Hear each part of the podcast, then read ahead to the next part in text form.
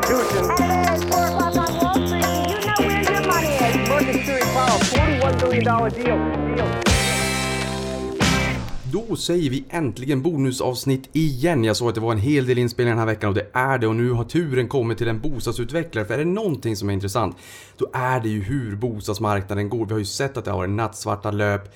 Eh, men samtidigt är det verkligen så illa och det absolut bästa sättet för att förstå det, det är ju helt enkelt bjuda in bolagen och få en first hand eh, info om det. Och det är precis det jag har gjort. Jag har med mig bostadsutvecklaren Beskab. Noterat på midcap, marknadsvärde på 1,7 miljarder och jag har med mig VD Annette Frumeri. Varmt välkommen till podden. Tack. Som alltid så börjar vi från början. Vem är Annette Frumeri? Jag fyller 50 år i höst. Jag är uppvuxen i Tyresö, eh, söder om Stockholm. Jag har jobbat med projektutveckling av bostäder i Norden sedan jag gick ut KTH 91, vinter 91. Eh, efter det så började jag på JM som eh, mäklare faktiskt och sålde lägenheter för det stod JM med tomma lägenheter. Så då eh, byggde jag på med fastighetsmäklarutbildning.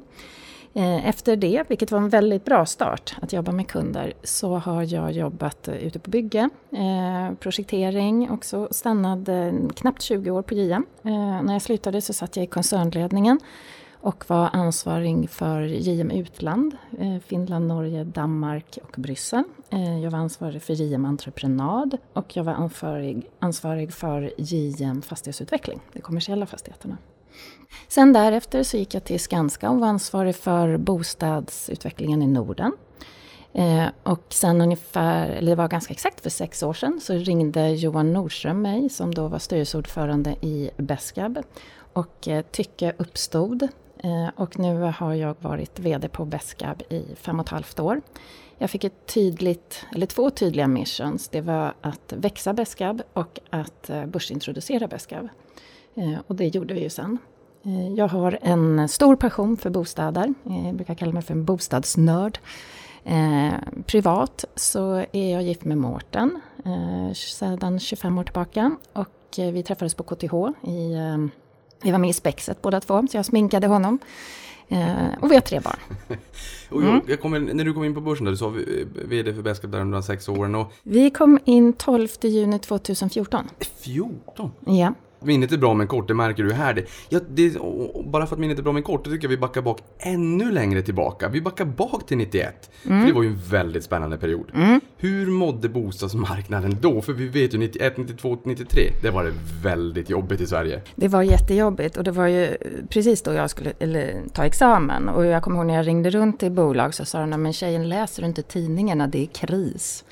Ehm, men då som sagt så utbildade jag mig till fastighetsmäklare och eh, JM behövde hjälp att sälja lägenheter. Och det har visat sig vara en väldigt bra väg in. Och det, nu var det något år sedan, men det var länge faktiskt som jag kunde träffa människor på stan som Annette, kommer du ihåg- liksom stanna mig? Då, då hade jag hjälpt dem att hitta sin bostad.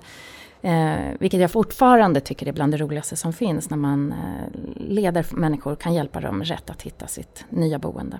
Ja men det förstår jag också, det är ju jättemycket känslor det handlar Ja. om. I bo, boende, sin bostad, sitt hem, sin trygghet så att säga. Och det är ju någonting man, någonstans man bor väldigt länge också. Så jag förstår det, jätteroligt när, när folk kommer och stannar på stan och säger tack Anette. Det är nästan så att jag gör det när jag ser min, min mäklare. Men sen kommer jag på att undrar om jag fick ett bra pris eller inte, jag tror det. Men då blir jag också sådär tacksam när jag ser honom. Eh, men jag menar, för jag är ju- kommer ju från Boden och då vet jag att det finns, för de som vill googla så kan ni googla på Sneda fälten. Då var man uppe och sprängde och rev hus. Man fick spränga dem för de ville inte riva, eller de ville inte falla. Till slut föll de. Eh, Hur, hur, hur illa eh, är det nu? Vi kommer komma in på det lite mer framåt, men kort bara. Hur illa är det nu i förhållande till hur illa det var 91, 2, 3? Eh, Jag har jobbat med bostäder i 25 år eh, och de senaste åren ska jag säga att bostadsmarknaden har varit i princip hysterisk. Eh, Det, vi har haft säljstarter en söndag, det har varit slutsålt på måndagen. Men vi har satt ett pris på fredagen och det har redan varit för lågt pris på söndagen. Ja, så vi har gått från en marknad som har varit eh, väldigt överhettad. Eh, och sen egentligen kring förra sommaren, eller efter eh, sommaren när man kom tillbaka, så var det en annan, det var ett skifte i marknaden. Jag tror att det beror på två saker. Det ena är att det är hårdare eh, restriktioner, finansrestriktioner just nu, amorteringskrav och um, kalkylräntor och så. Och sen det andra är att utbudet är större. Och delvis det här visste vi att det skulle komma, men, men på något sätt så blir man alltid förvånad när det kommer ändå. Och, och det kom ganska kraftigt. Eh, så det var, eh, har skett en eh, avmattning av marknaden. Sen kan jag se, vi lyckades starta ett projekt i Q4 i Kärrtorp och har haft folk på visningar nu, ganska mycket folk på visningarna nu. Så var, min konklusion är att har du en bra produkt eh, till rätt pris och på rätt plats med inte allt för mycket byggprojekt runt omkring, då säljer du idag. Men människor måste känna att de gör en bra affär. Så att vi måste kunna följa med marknaden i priset. Och det är ju samma marknad. Så att du, tricket är ju att inte ha köpt marken för billigt. Eller för dyrt menar jag, förlåt. Vi i Stockholm, man får inte köpa för billigt för då är det lite... Nej, man, får inte, man får inte ha köpt marken för dyrt utan du måste kunna följa med och ändå liksom klara av dina egna marginalkrav.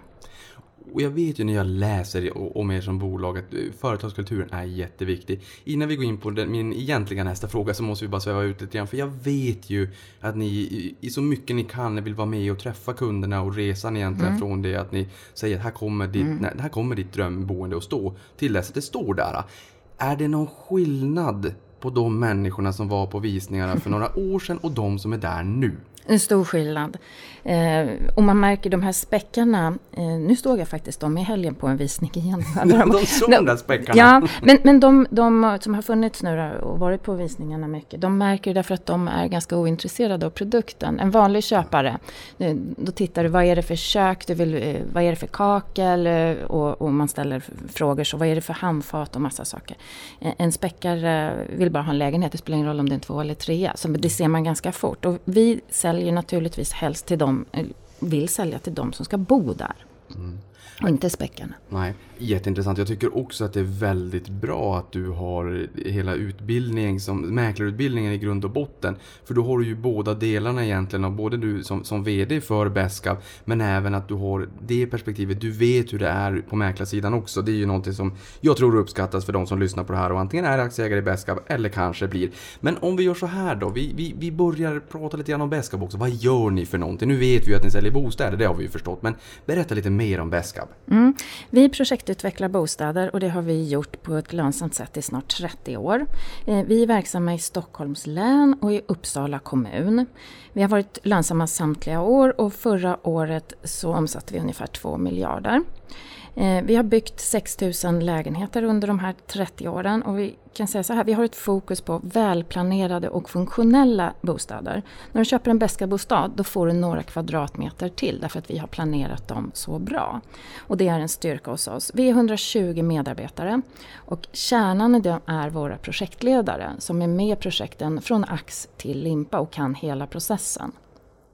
Och där projektledarna, för där vet jag ju också att visst har ni infört en ny yrkesroll där det finns bästa människor på plats, på byggena, som är med och följer, som är kundens kontakt. Som en, ni, ni startar en hemsida för bygget så att man mm. kan följa processen löpande.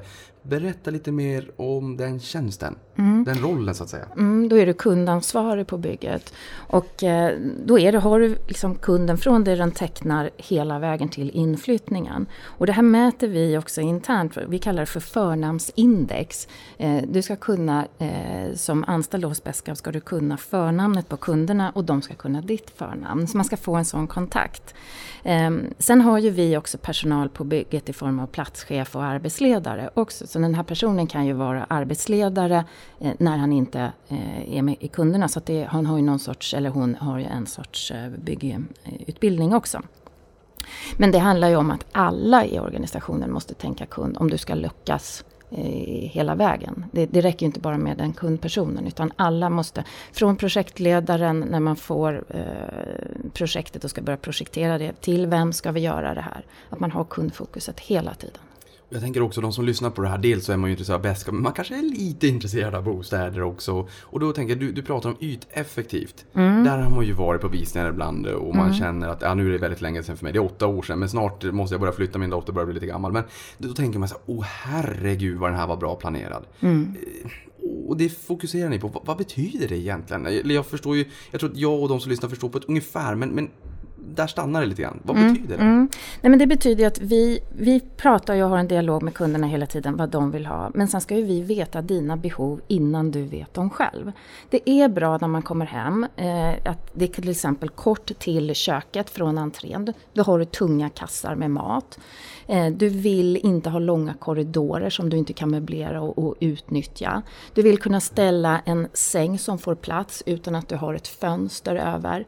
Eh, och, och sådana här små detaljer. Och det är de där detaljerna, att du kan sitta någonstans där du tar av på dig av skonen varje dag.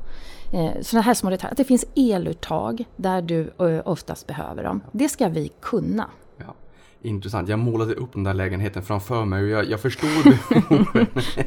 men, en kuriosa. Mm, jag älskar kuriosa. Du älskar kuriosa. Nej, men om du har bott i din lägenhet idag i åtta år så, så kommer du snart att flytta. För statistiskt så flyttar du var sjunde år. Okej, okay, det är som en konjunkturcykel. Exakt så. Mm. en annan kuriosa är ju när jag träffade dig senast så berättade du om att eh, köerna, och det kanske var ju som späckarna lite grann vi pratade om också, där kunde ni ju ha en kö från onsdagen till fredagen där folk i princip mm. nästan tältade utanför. Eh, bara för att få en plats. Sen digitaliseras ju den där kön. Men, men det har ju varit liksom en galen marknad får man ju säga. Mm. Men någonting som jag är intresserad också det är ju hur ni differentierar er. För du sa att ni har byggt 6000 bostäder på 30 år. Vissa kanske tycker att det låter lite lite. Boverket säger att vi behöver 70 000 om året. Ehm, samtidigt så förstår vi att det är kvaliteten ni fokar på, rätt lägen, yteffektivt och allt vad det kan tänkas vara. Berätta mer, vad är det som differentierar er? Och jag vet, jag kommer få ett klockrent svar här för att du har ju så bred och så lång erfarenhet även från JM som den största aktören och även från Skanska Bostad. Vad differentierar Beskab? Mm. Som kund så kommer du att tycka att vi är lite mer personliga. Dels via den här kontaktpersonen men också på andra sätt. Eh, som privatperson eller som ehm, vem som helst, även om du inte köper en bostad hos oss, så kommer du märka att vi är väldigt väldigt duktiga på att eh, hitta den unika platsen, att ta den tillvara i våra bostäder. Att allting, att vi differentierar vår produkt helt enkelt. Eh, sen i organisationen så är det en väldigt platt organisation på Beskab och vi är snabbfotade tack vare det. Så det märker du när du jobbar hos oss. Ja, för, för där kan jag också säga företagskultur, det är viktigt för mig. Eh, mm. Och att man kanske har lite låg personalomsättning sådär också. Jag såg på LinkedIn att ni hade en, en familjedag där föräldrar kunde komma och, och, och, umgås med varandra och ta med barnen och det var lite fiskdamm och sådär. Det är mm. ju en av många saker som faktiskt stärker företagskulturen. Mm, ja, visst. Ett av de här barnen var så gullig när han gick. Han, han trodde att vi hade fiskdammen alltid. Han frågade mamma om hon fick en jojo varje dag. ja, eh, det, då kan man säga till, till det här barnet att det, det, har man. Men till aktieägarna då får vi säga att det, här, det byggs bostäder också. Ja. Eh, men hur ser processen... Det här var en lördag. då byggs det inga bostäder.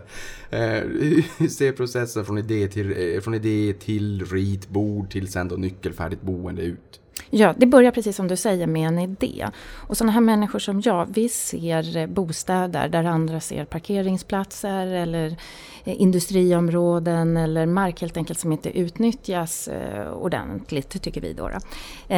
så jag ser en idé och vill bygga bostäder och många med mig. Och där någonstans startar det. Sen vill vi förvärva marken, man kontrollerar med kommunen och pratar med kommunen som driver planerna och har monopol på det. Och den här processen det är ungefär samma steg i i alla, eh, men den tar väldigt olika tid. Det kan gå på två, tre år om det går snabbt eh, och man har med sig kommunen, men det kan också ta 20 år har jag varit med om eh, i vårt längsta projekt på Beskab. Och vi brukar säga till varandra när, när det händer saker på Beskab, vi nöter på. Det är bara att fortsätta och, och kämpa. Och projektledaren blir inkopplad ganska fort, så fort vi har liksom ensamrätt på den här marken och, och börjar då också tänka kunden. och sen så lanserar vi också projektet till kunderna. Det gör vi efter en stund när vi har projekterat det. Då. så. Och eh, jag skulle säga att nyckelutlämningen sen, det, det är liksom belöningen. När man då ser Den de här... Målgången. Ja, precis. Men det, det, kan ha tagit lång tid och, och innehåller många steg då i projektering, i finansiering och i produktion och förvaltning. Vi har med oss banker på alla projekten och testar ju först med marknaden. Så vi vill ha sålt ungefär en 30 procent innan vi startar ett projekt. Och, när man säger sålt, är det när man går in och bokar fast eller när man har kontrakterat? Ja, alltså först, det är olika steg i det här. Först när du kommer på en visning så eh, res, eh, reserverar du en lägenhet. Det betyder att du vill gå hem och fundera och prata med din bank. Och sen bokar du en lägenhet när du vill och skriver ett bokningsavtal. Och det är inte bindande. Men vår erfarenhet är att de allra flesta, jag skulle säga 90 procent av de här fullföljer. Nu är det lite fler som hoppar över de här idag har varit. Men eh, i, i snitt så är det de allra flesta binder sig redan där.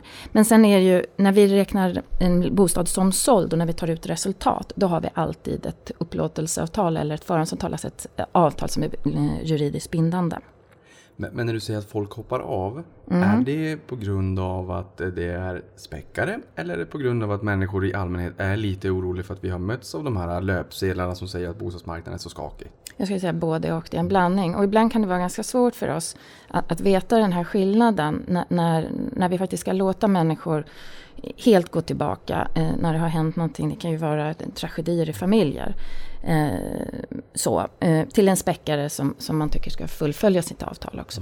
Mm. Och hur är risken där då? Jag tänker marken, både du- och jag bor ju ute på Lidingö. Där kommer man ju göra om en stor del av Torsviks torg. För de som inte har varit där, eller Torsvik, det är precis över brofästet Lidingö-Junöd och så precis över bron så ska man göra om en rätt stor del där faktiskt.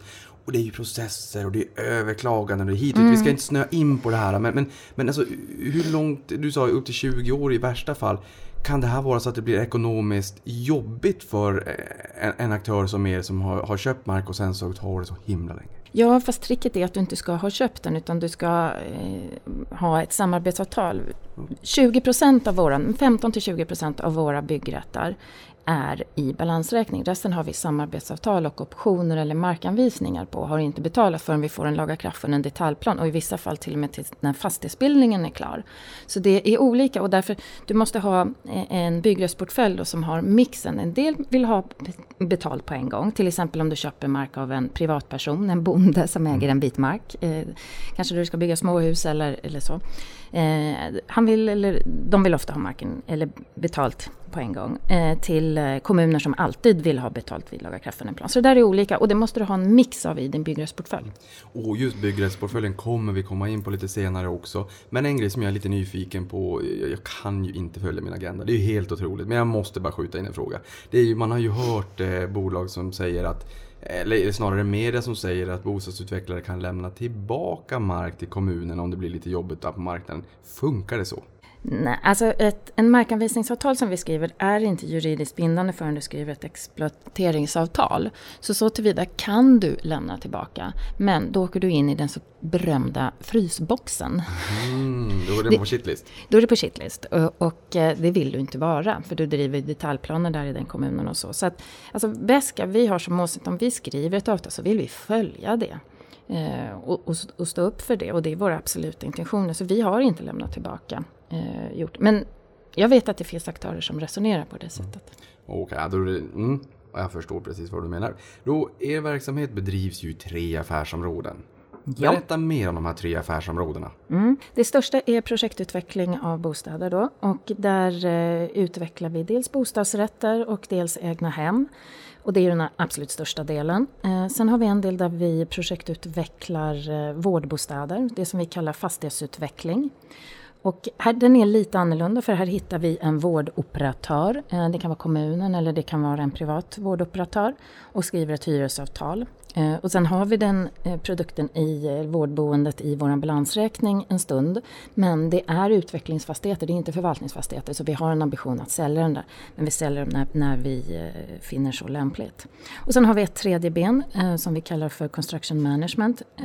Vår CM-del där vi är projektledare med totalansvar i projektet. Vi hjälper främst hyresrättsaktörer i Stockholm eller till exempel Akademiförvaltningen i Uppsala. Eh, bygger hyresrätter, gärna i kombination med att vi själva bygger bostadsrätter. Vi har ett projekt nu till exempel på Liljeholmen om du åker Nybehovsbacken upp. Eh, där bygger vi hyr, 100 hyresrätter till eh, Svenska Bostäder och 100 bostadsrättslägenheter till en bostadsrättsförening. Då. Och vad är skillnaden egentligen, den största skillnaden med att utveckla och bygga bostadsrätter i egen regi och sälja kontra Eh, construction management och hjälpa till eh, att bygga hyresrätter åt någon annan på uppdrag? Det, är en stor skillnad och i den första så tar vi en, en risk i marknaden och en risk i produkten i, ibland. Eh, medan på CM så är det betydligt mindre risk men det är också mindre lönsamhet i den. Så att de här åren som vi har haft, egentligen sedan jag började här så har vi haft mycket mindre. Jag tror att CM-delen har stått kanske bara för några 5 procent ungefär, lite beroende på vilket nyckeltal du tittar på. Ehm, Eh, Medan det kan vara så att den växer eh, inom de åren som kommer. Så att vi har den dels för att det kan vara en konjunkturutjämnare och dels också för att vi lär oss det. För där är vi ju verkligen ute på spotmarknaden eh, och, och ser vad ska saker och ting kosta just nu. Eh, och lär oss. Eh, Så att vi tycker om att skifta att projektledare och platschefer är på den ena och sen den andra och ta med sig. Så construction management skulle man kunna säga är mindre cykliskt då än, än eh, Ja. bostäderna? Ja, helt klart.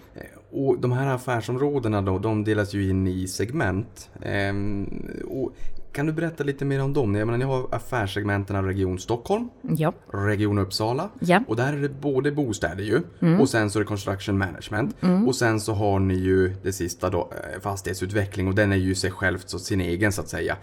Vilket affärsområde och eller affärssegment är mest lönsamt kontra växer mest? Mm. Eh, alltså, Stockholm är ju Sveriges tillväxtmotor och, och här finns en köpstark kundgrupp och, och ett stort behov av bostäder. Då. Eh, så att vi är väldigt nöjda att vara i Stockholms län och i Uppsala. Och jag skulle säga så här att du tjänar mest på det projektet som där du projektutvecklar bäst. Det går inte att säga att du eh, får en högre lönsamhet på projekt eh, som är alltid i innerstan eller precis just där eller där. Utan det handlar om vad har du gjort för markköp och hur hittar du din produkt och, och sen hur genomför du det. Eh, Så det är gott hantverk, krasst sett, eh, rakt igenom. Eh, Fastighetsutvecklingen, där tjänar vi ju mest, mest pengar när vi säljer av. Vi sålde av ett vårdboende här under Q4 förra året. Den fanns i våra böcker för 120 miljoner och vi sålde den för 200. Och det är klart att gör man en, re- gör man en reavis på 80 miljoner där som vi gjorde i det projektet, då, då syns det i, i siffrorna. Ja, för jag känner sådär om man skulle vilja lägga upp eh, en, en, eh, ett företag och sen så vill man ju ha en bredd i intäktsmixen. Då har vi ju bostäder som är eh, kanske det mest lönsamt men, men mest cykliska. Och sen så får vi liksom lite grann det här substitutet av construction management som är lite mer ocykliskt. Sen får vi projektdelen, risk och avkastning hör ju ihop. Jag kan tänka mig att risken kanske är hög i, i projektutveckling för man tar risken helt själv då, så att säga. Men å andra sidan, 120 miljoner på balansräkningen säljer det för 200. Vård och omsorgsboenden, vad ser du där? Kan det bli en större del av era intäkter going forward? För den där, vi, vi blir ju som äldre, demogra- de demografiska vindarna blåser ju er väg. Vad säger du där? Mm, nej, men vi vill gärna växa det segmentet och arbeta med det och hitta mark. Sen har ju det här, de senaste åren har samhällsfastigheter generellt blivit väldigt eh, populärt och det är många som dels jobbar med att utveckla dem och dels eh, vill köpa dem. Det har blivit fler och fler. Eh, men vi jobbar på att eh, öka här, det gör vi definitivt. Vi har två projekt idag under produktion med vårdboendet. Ett i Älta i Nacka och ett i Spånga i Stockholm. Och sen har vi två detaljplaner som vi jobbar med också. Eh, och vi letar definitivt mark här också. Och för jag tänker det där också när man säger att marknaden är lite knackig så där är det lite jobbigt just nu samtidigt som vård och omsorgsboende, sam, eh, samhällsfastigheter. Du säger, där är det ju, det är många som vill utveckla de här och det är många som vill sälja och det är förmodligen bra pengar att tjäna så att säga. Ehm, men, men en, jobbigare marknad, kan det innebära att konkurrenterna, att det försvinner konkurrenter, att det kanske konsolideras lite i marknaden? Kan till och med, kan en jobbig marknad vara nettopositivt för Besqab? Ja, definitivt. Och om jag tittar historiskt så har Besqab vuxit i lågkonjunkturer. Eh, dels genom att vi kan eh, köpa bra mark, eh, göra bra affärer. Och eh, vi har en väldigt bra finansiell ställning. Vi har en kassa idag på knappt 500 miljoner, eller vid årsskiftet ska jag säga. Och vi har en soliditet på över 70 procent vid årsskiftet. Så att eh, det finns definitivt möjligheter att göra affärer. Plus också att det har varit en väldig resursbrist i branschen. Eh, nu ser vi att människor eh, inte lika tenderar till att, att byta arbete och att vi kanske kan rekrytera in eh, några nya. Så att jag hoppas definitivt på att kunna utnyttja den här lite svalare marknaden. Men jag tror att man ska ha lite is i magen. Man behöver inte, eh, jag tror inte att det bästa har kommit ut ännu utan jag tror att det kanske kan komma om några månader. Du, det låter alldeles underbart. Just den här svaga bostadsmarknaden, man kan rekrytera över människor, byggrätter, köpa billigt. Ja, för, för, är man stark när det går lite mm. sämre så, så då kan man ju dra nytta av det där. Jag menar 500 miljoner, ni har ett börsvärde på 1,7 miljarder. Det är liksom nästan en tredjedel av ert börsvärde är kassa. Mm. Om man får, nu får sätta den relationen så att säga. Ehm, så att ni har ju pengar, ni har ju en ekonomisk flexibilitet då. Eh, men Region Stockholm är det största segmentet både intäktsmässigt och resultatmässigt. Det stod för 89% av intäkterna då eh, i fjol och det var 95% året innan. Och dessutom så utgör ju då Stockholm 69% av koncernens byggrätter. Vad finns det för hot och möjligheter med det här? Är ni ett litet derivat på Stockholm även fast det är Sveriges eh, tillväxtmotor så att säga? Ja men vi, det är klart vi är beroende av Stockholms bostadsmarknad, det är vi. Men, men Stockholms bostadsmarknad innehåller många delar. Jag menar dels så har du innerstaden huvudstaden där vi står nu. Eh, och sen har du kranskommuner runt om och sen har du liksom en rand ytterligare utanför det. Så här kan du bygga både hyresrätter, bostadsrätter och i, och i olika lägen och till olika segment. Så Stockholm är stort. Ehm, dessutom så är det som så att ska du kunna sälja bostäder så måste du ha en bra infrastruktur. Och också att bygga infrastruktur framöver. Och, och det gör man i Stockholm. Ehm, människor har jobb i Stockholm. Ehm, så att vi kommer definitivt att vara i Stockholm. Ehm, jag ser mest möjligheter med det, absolut. Hur arbetar man där då med tanke på att det har varit en het marknad? Eh, för ni har ju inte anställt personal själv som bygger bostäderna visst? Nej, vi har eh, bara tjänstemän, inga hantverkare utan de köper vi in. Just det. Men är det så att ni har samarbeten och vet vilka hantverkare som är duktiga sådär att eh, det, det är ett bra track record som man litar på så att säga och använder löpande? Ja, mm, det vet vi ju naturligtvis. Men samtidigt så ska man ju också konkurrensutsätta saker och ting. Man ska inte bara fortsätta och fortsätta för då får du inte det bästa priset heller. Så, så att eh, vi, vi testar nya entreprenörer också hela tiden. Men tricket här det är är ju att veta vad saker och ting ska kosta. Och här har vi en stor eh, bas att ta ur och eh, där vi vet vad ska en eh, elentreprenad, vad ska en VVS-entreprenad kosta. Så det är inte så att du skickar ut tio förfrågningar och sen tar du den billigaste. Den kan vara helt fel ändå. Ja, och sen förstår jag ju också att man besiktar så att säga och att de får bakläxa om de inte har skött sig, så så är det ju. Eh, men en, ett annat litet medskick som jag eh, har, eller en fundering åtminstone, det är ju när någon sitter och lyssnar på det här och funderar på, jaha, men det, då kanske man ska bygga på Östermalm, för där är det ju dyrt och sen så kanske man inte ska bygga i någon, eh, i någon kranskommun långt bort, för där är det ju inte samma kvadratmeterpriser.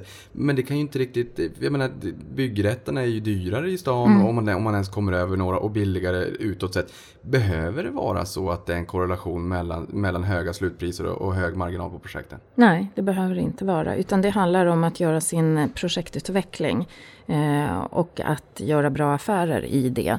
Eh, markkostnaderna i Stockholm varierar väldigt mycket. Jag tror att det var uppe och toppade på en 40 000 per kvadrat. Eh, per bygg, eh, kvadratmeter som det får byggas sen.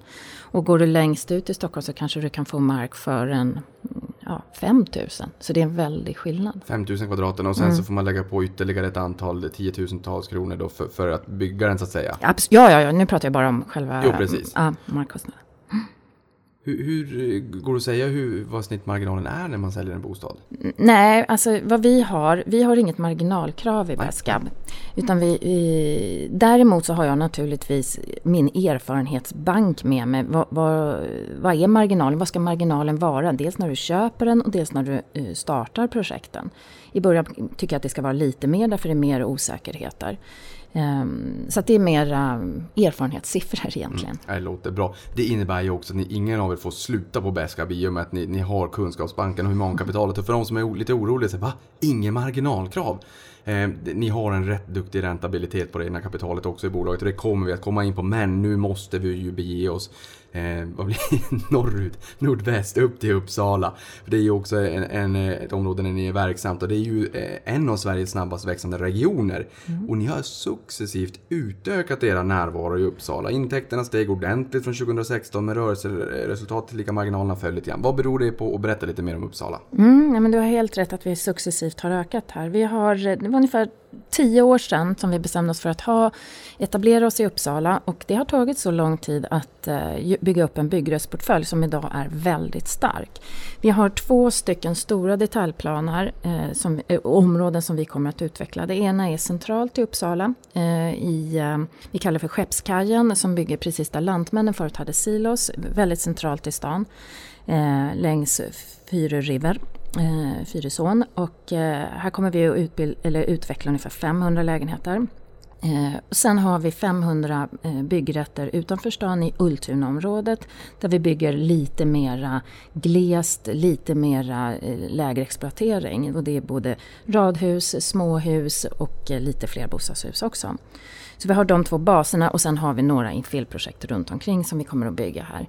Ehm, och det, det, går inte att se oss att, att titta på liksom ett kvartal och ibland är även ett år kort eh, för en projektutvecklare. Man måste titta på oss över en längre cykel och vi växer, eh, tendensen är att vi växer i Uppsala.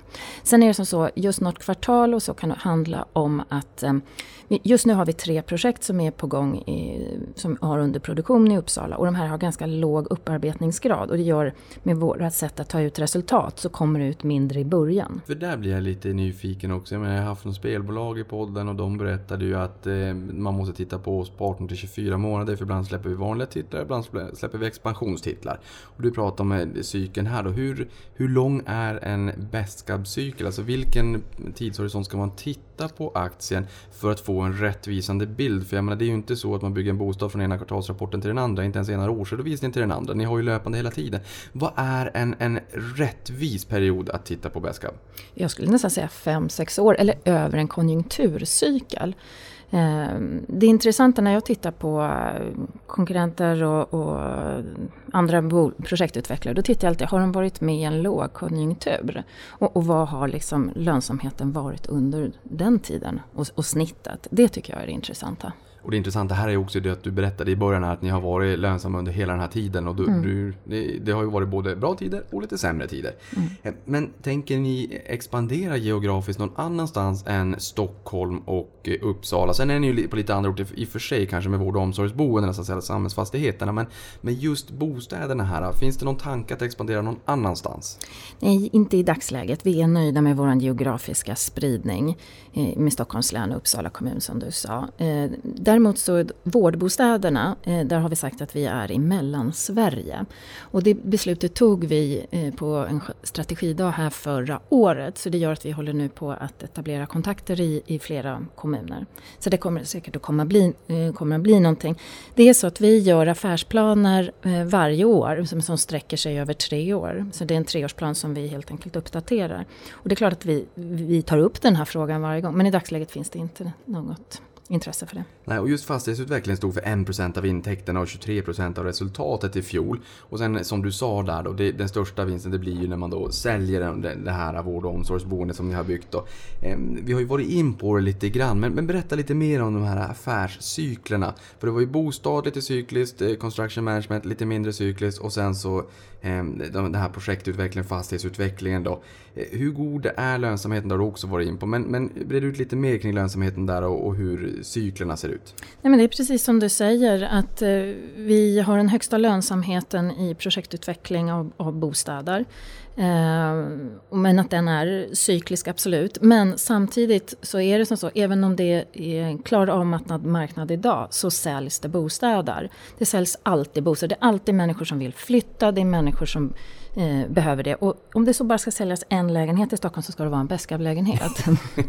eh, så att ja, en bra projektutveckling, då kan du tjäna pengar ändå.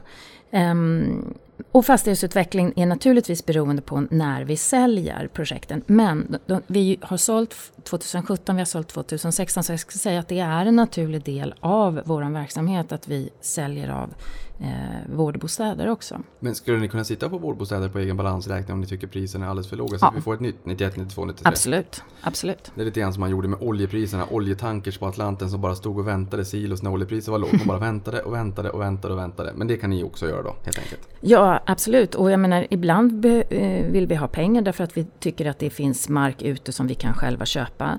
Eh, för tre år sedan tror jag det var, då sålde vi två vårdbostäder och då bytte vi till oss den här marken i Uppsala som jag pratade om centralt inne i stan. Av, det var Lantmännen som köpte och det var de som sålde då sina byggrätter. Så att vad vi använder den till, vad vi vill ha för valuta, det tar vi från tid. Vad behöver Beskab just nu? Och där vill jag också skicka med till de som lyssnar på det här som eh, där man kan känna att jo men bostadsutvecklare är ju kanske lite farligt och sådär och så projektutvecklingen här, vård och omsorgsfastigheterna, bostäderna. Ehm, det jag tänker här att det är att ni har ju tre affärsben att stå på. Och de bringar ju kassaflöden. Mm. Så då kan man ju ta kassaflöden från mm. de som är lite mer kassaflödesintensiva och lägga in i de här projekten också. För de som tycker att oh, en bostadsutvecklare kan ju vara lite läskigt och om pengarna tar slut och står man bara där på barbacke. Så är det ju inte riktigt och så är det förmodligen inte för Bäska. Visst Anette? Nej, det är helt rätt. Mm. Helt rätt. Ja, men bostadsmarknaden 2017 då, den var ju sur och bjöd på en generell avmattning. Fler aktörer i marknaden, ökat bostadsutbud, fortsatta resursutmaningar, det vill att man inte får ta på personal och, och, och hantverkare och byggare och politiska åtstramningar. Min fråga är ju, är allting så citronsurt och, och becksvart som, som kvällslöparna i, i, den lokala kiosken säger? Eller finns det, ja, här har du redan varit in på att det skapar ju möjligheter när konkurrensen minskar och sådär. Men, men utveckla lite grann, för de som tycker att oj vad jobbigt det är i marknaden nu, är det verkligen så? Alltså bostadsmarknaden går upp och ner som alla marknader. Eh, vi har haft flera säljstarter här under våren. Det har varit mycket folk eh, och ett väldigt stort intresse och vi hoppas kunna starta några projekt här eh, naturligtvis eh, snart. Eh, men vi startar, vi vill ju ha marknaden med oss, så är det. Vad som är väldigt viktigt här är dina bankrelationer också.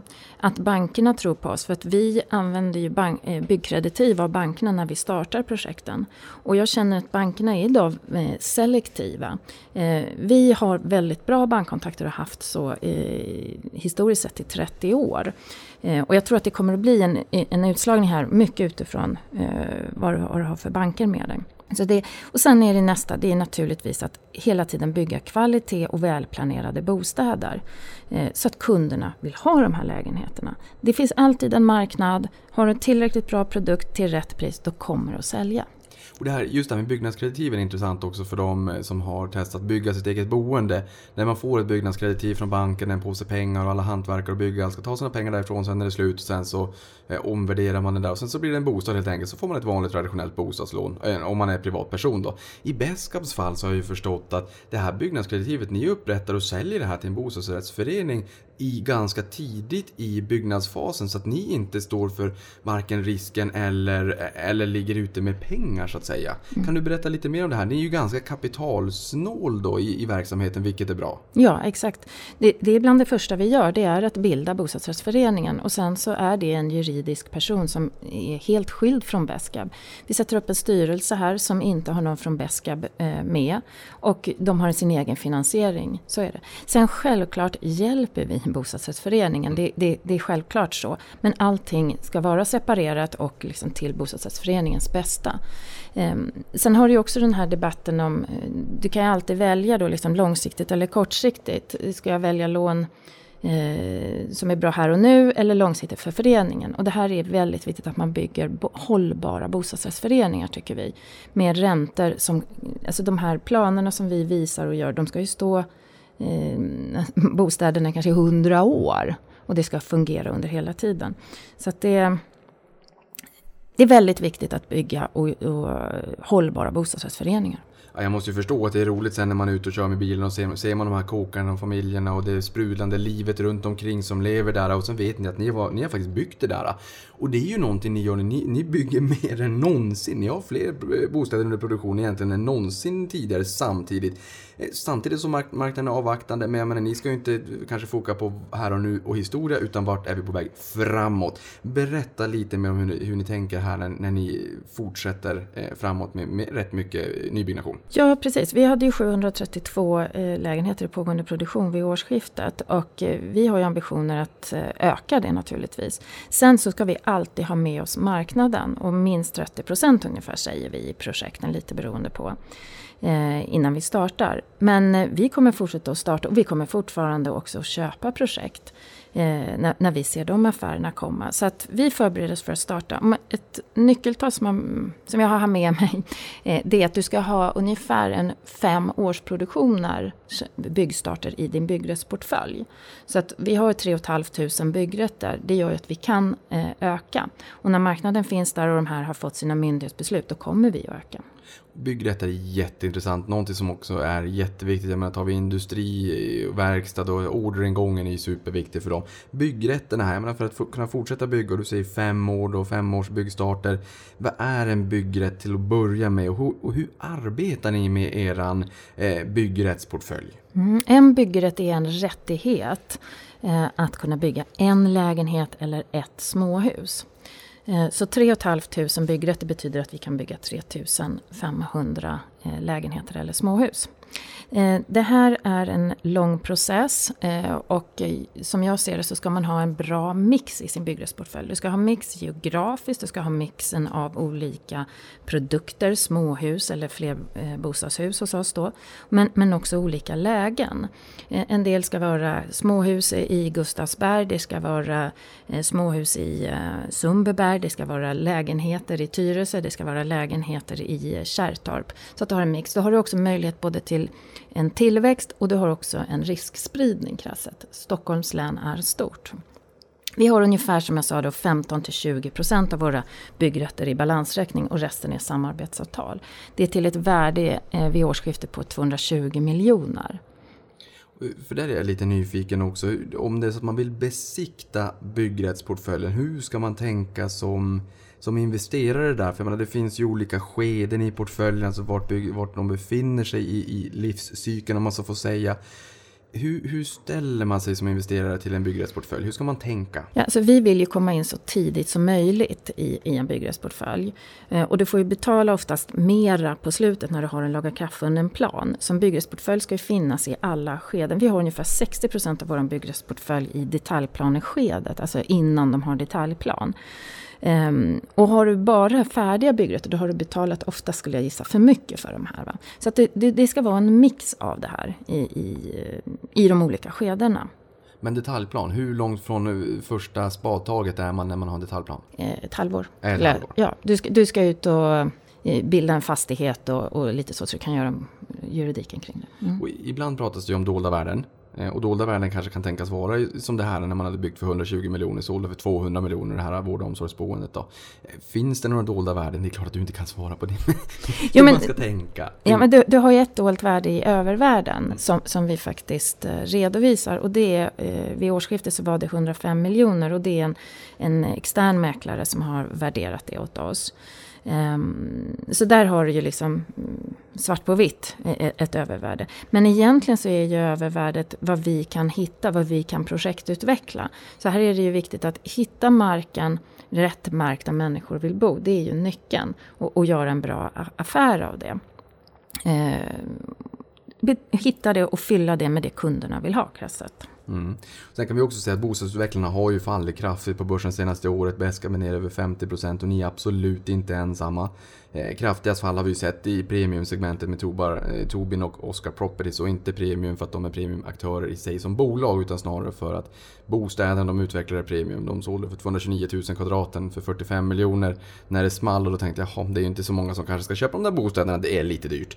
Men jag tänker så här att eh, statistik för mars visar att antalet affärer i Sverige minskade 20% minus 30% i Stockholm. Ni har jättemycket bostäder i produktion, ni tittar framåt det, det, sämre tider det kommer och går. Du har varit med en enormt lång tid i marknaden, 25 år. Du har sett en, en period i Sverige som var betydligt mycket värre. Eh, hur ska man tänka? Jag menar, börsen är alltid framåtblickande och för de som lyssnar på det här, ja nu eh, har kursen gått ner 50%. Det är betydligt mycket bättre nu än för ett år sedan. Du har varit på JM, du har varit på Skanska, 25 år i branschen. Eh, hur ska man tänka nu? Är det värsta över? För ert förra, ert fjolår, det var inte så pjåkigt siffermässigt. Nej absolut, vi eh, redovisade, hade en vinst på 350 miljoner. Eh, det var ett väldigt fint år. Eh, och vi har haft fantastiska, vi har haft en lönsamhet tror jag över 25 procent de senaste 5 till 7 åren. Och 20 procent om du ser ännu längre. Ehm, Alltså marknaden går upp och ner. Vad, vad, jag tycker det är att man ska försöka sålla agnarna från vetet här och se vilka kvalitetsbolag har vi? Vilka bolag har varit med? För, vi har varit med förut. Vi har eh, varit med i en lågkonjunktur och vet vad det innebär och vi är riggade för det. Krasset i, i vår balansräkning. Så att det går inte att bara säga för hela branschen utan här gäller det att titta på olika företag och hitta liksom, russinen i kakan. Ja, sen kan man ju säga också, många tittar ju på räntabilitet på egna kapitalet. Det finns ju många andra nyckeltal också, men det har legat på 27 procent. Ert ja. mål är 15. Mm. Eh, ni har en kapitalsnål verksamhet, ni har tjänstemän. Och, så att, ja, man får ju säga att ibland är det ju så att aktien och bolaget går skilda vägar. Jag får ju känslan av att det är ju inga kristider för Beskab. Eh, samtidigt som eh, de flesta bostadsutvecklarna, för att inte säga alla, har gått ner väldigt mycket på marknaden. Därför är det otroligt intressant att du är med oss här i, i Anette och, och pratar lite grann om hur det faktiskt ser ut i marknaden. Eh, men, men när är det läge att, att köpa byggrätter då, om vi säger så? För att jag menar nu, ni hade 500 miljoner i kassan. Eh, det, för mig så, så talar det om möjligheter. Tobin Oscar Properties, de här aktörerna, vi ska inte... Eh, vi kan ju bara nämna att en av dem har varit tvungen att sälja lite fastigheter. Tyvärr lite lägre än vad de själva hade önskat för att man var tvungen att få loss pengar. Det problemet har inte ni. Hur kan ni nyttja er kassa för att kanske passa på i de här tiderna? Mm. Min erfarenhet när det gäller eh, att köpa mark är att du ska köpa egentligen i alla konjunkturer. Sannolikheten att du hittar precis när det är som billigast, eh, det är klart att du kan göra det. Men, du kan inte sitta och vänta på det tillfället hela tiden för då, blir det inte så mycket mark köpt. Utan köp hela tiden men inte för mycket på något Eh, ställe och eh, vid något tillfälle utan hela tiden kontinuerligt. Och vi hoppas ju naturligtvis eh, kunna göra bra affärer här. Och jag märker redan nu att det är flera aktörer som hör av sig till oss och som vill eh, sälja mark. Det är ungefär som jag brukar säga i vår bransch, spara löpande. För att eh, man vet inte när topparna kommer och när bottnarna kommer jämna ut det där, spara löpande då. Men nu när du ändå är här så ställer jag ändå den här jobbiga frågan för du har en väldigt bred erfarenhet. När ska man köpa en bostadsutvecklare? Då skulle jag säga alltid. du är jävig. Men finns det något extra bra läge där du känner liksom att eh, när marknaden inte riktigt förstår eh, och när man kan utnyttja lite extra mycket? Du får mer aktier för pengarna nu. Ja. Nej, jag, jag, jag passar på den frågan. Men, men eh, jag... Och det här, det här ska jag säga, det här är inte Beska som aktie. Jag, tänker inte, jag, jag kommer inte tvinga dig att kommentera Beskas aktiekurs, det gör jag inte. Utan snarare generellt i branschen bland bostadsutvecklare. När marknaden kanske inte riktigt förstår vart bostadsutvecklarna är på väg. Och när man får lite oförtjänt eh, skjuts neråt så att säga. Nej, men det är väl klart att när, när marknaden har gått ner så finns det möjligheter att göra goda affärer även på aktiemarknaden naturligtvis. Och, och då är mitt råd egentligen, titta på bolagen. Eh, ta inte hela sektorn över en kam utan titta på varje bolag. Eh, och, och nyckeltalen här är ju som vanligt liksom soliditeten, kassan och sen det här över tid. Någonting som man ofta tittar eller fokar väldigt mycket på just nu det är ju antalet startade bostäder, hur mycket har vi sålt och, och vad har vi för andel sålt bokade. Det är, det är naturligtvis också viktigt. Eh, men gör det här som urskiljning, skilj ut de som är de bästa. Mm. Går det att säga vilka som är de främsta värdedrivarna i Bascab idag och framåt? Förutom att sälja fler bostäder, de ska ju säljas lönsamt och sådär också. Men för de som ändå är nyfikna, och så här, mhm, men vad är det då som driver? Hur ska jag tänka? Vad är de största värdedrivarna i Bascab? Jag skulle säga, dels är det ju vår byggrättsportfölj. Eh, där vi eh, tror att det är här människor vill bo och att vi har gjort bra affärer i dem. Så titta på byggrättsportföljen. Det är naturligtvis så. Sen är det ju våra medarbetare som har jobbat med det här under lång tid och har en lång erfarenhet och vet vilka kundvärden kunderna är beredda att betala för. Eh, och som också eh, trivs på Beska. Vi har sådana här nöjd medarbetarenkäter just nu eh, och vi, vi, brukar ha väldigt höga värden i de här. Så att byggrätterna, människorna, medarbetarna och eh, sen skulle jag säga också bankkontakter. Eh, och kontakter generellt, alltså att eh, fastighetsägare vill göra affärer med oss. Alltså ditt, ditt varumärke i det här. Att man vet att Beskab står för det de säger. Eh, har jag gjort ett avtal med Beskab så, så blir det en affär av det. Mm. Och eh, du, pratar, eller du nämner ett nyckeltal då, just soliditeten. Mm. Och där kan man ju säga, vid årsskiftet så hade ni en soliditet på 71,8% upp från 59,5%. Ehm, och ni säger att den här höga soliditeten i kombination med en hög likviditet, och nu har ni en halv miljard i kassan då, ger goda akvisa, akvisita, akvisiti, Akvisitionsmöjligheter. jag kan, det är acquisitions på engelska? Merger Exakt. and acquisitions. Ja, men Ja. du, ja, jag tog den på engelska i alla fall, det är väl tur det. Eh, herregud, vad betyder det här? Ja, nej men vad vi säger är att vi vill ha en hög, det är våra två finansiella mål. Vi vill ha en eh, soliditet över 30 procent, vi vill ha en räntabilitet över 15 procent. Och det här säger ju då dels att du har ett högt eget kapital och att du är, eh, levererar ett resultat. Va? Och det är de där i kombination som vi tycker är de eh, viktiga och som säger någonting över bolaget över tid. Mm. Sen, vi- vilka vanliga missuppfattningar finns det från investerarkollektivet då? Alltså jag tycker inte att det finns många. Eh, vi har en väldigt bra relation eh, och um, det, det, i början så är det lite problematiskt att titta på oss därför att vi har två redovisningsprinciper. Dels så har vi ju segmentsrapporteringen som vi har internt där vi tar ut vinst successivt beroende på hur mycket projekt har upparbetat och hur mycket som har sålts.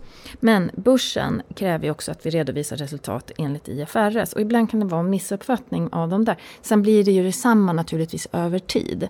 Men, men ibland så kan man se rubriker som, som hänför sig till IFRS när vi tycker att det är segment och så. Men eh, i det stora hela så tycker jag att det är eh, inga större missförstånd alls.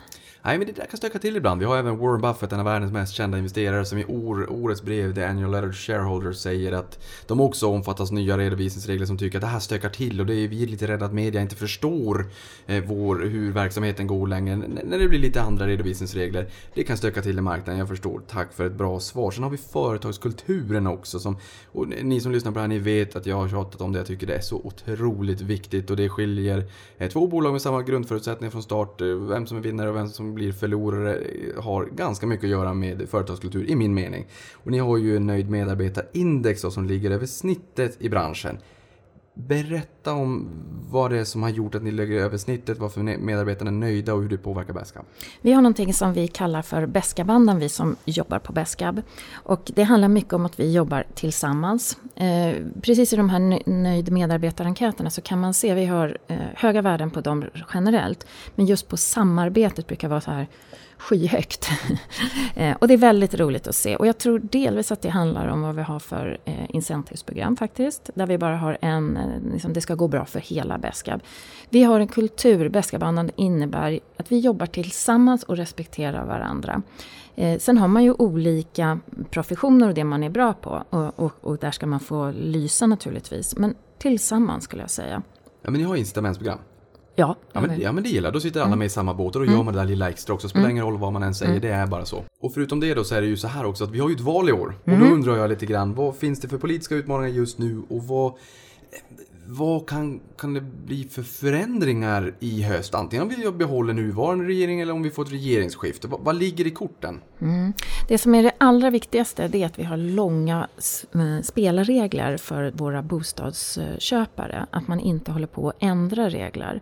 För då skapar man en osäkerhet och det har det varit när eh, man pratar om så mycket olika saker som kan förändras.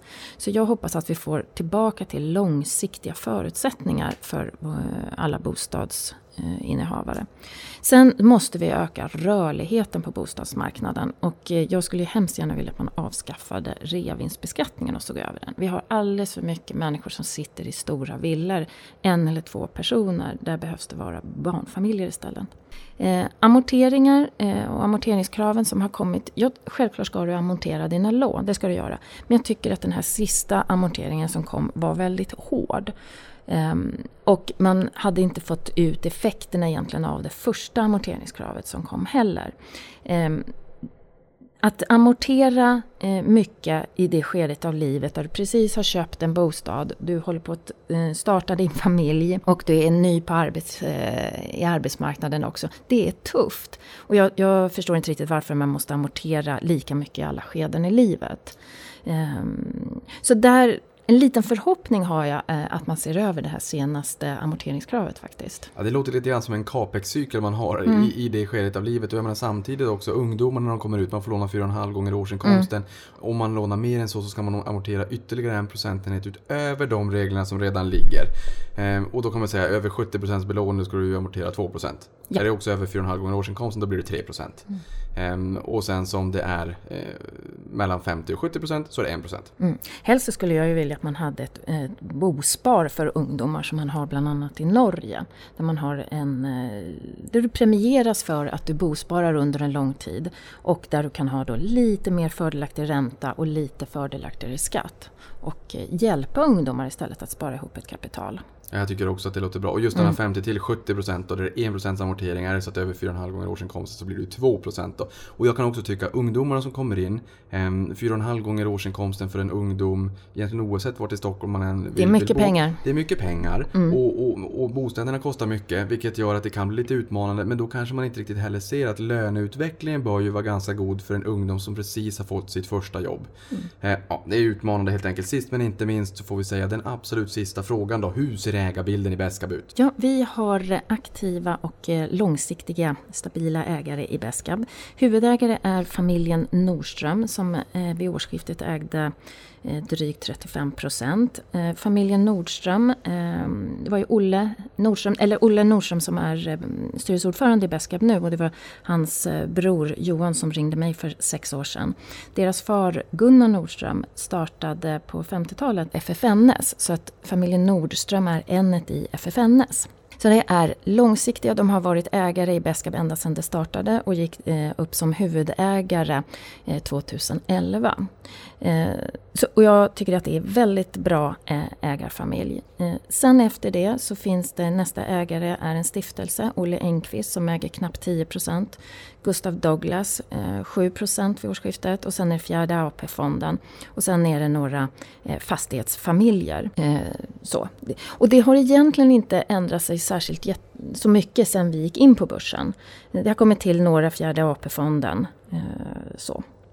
Just det, Gustav Douglas han är också Latour där, alltså det är en fin ägare. Sen har vi ju också Gunnar som är med i er styrelse som jag förstår det.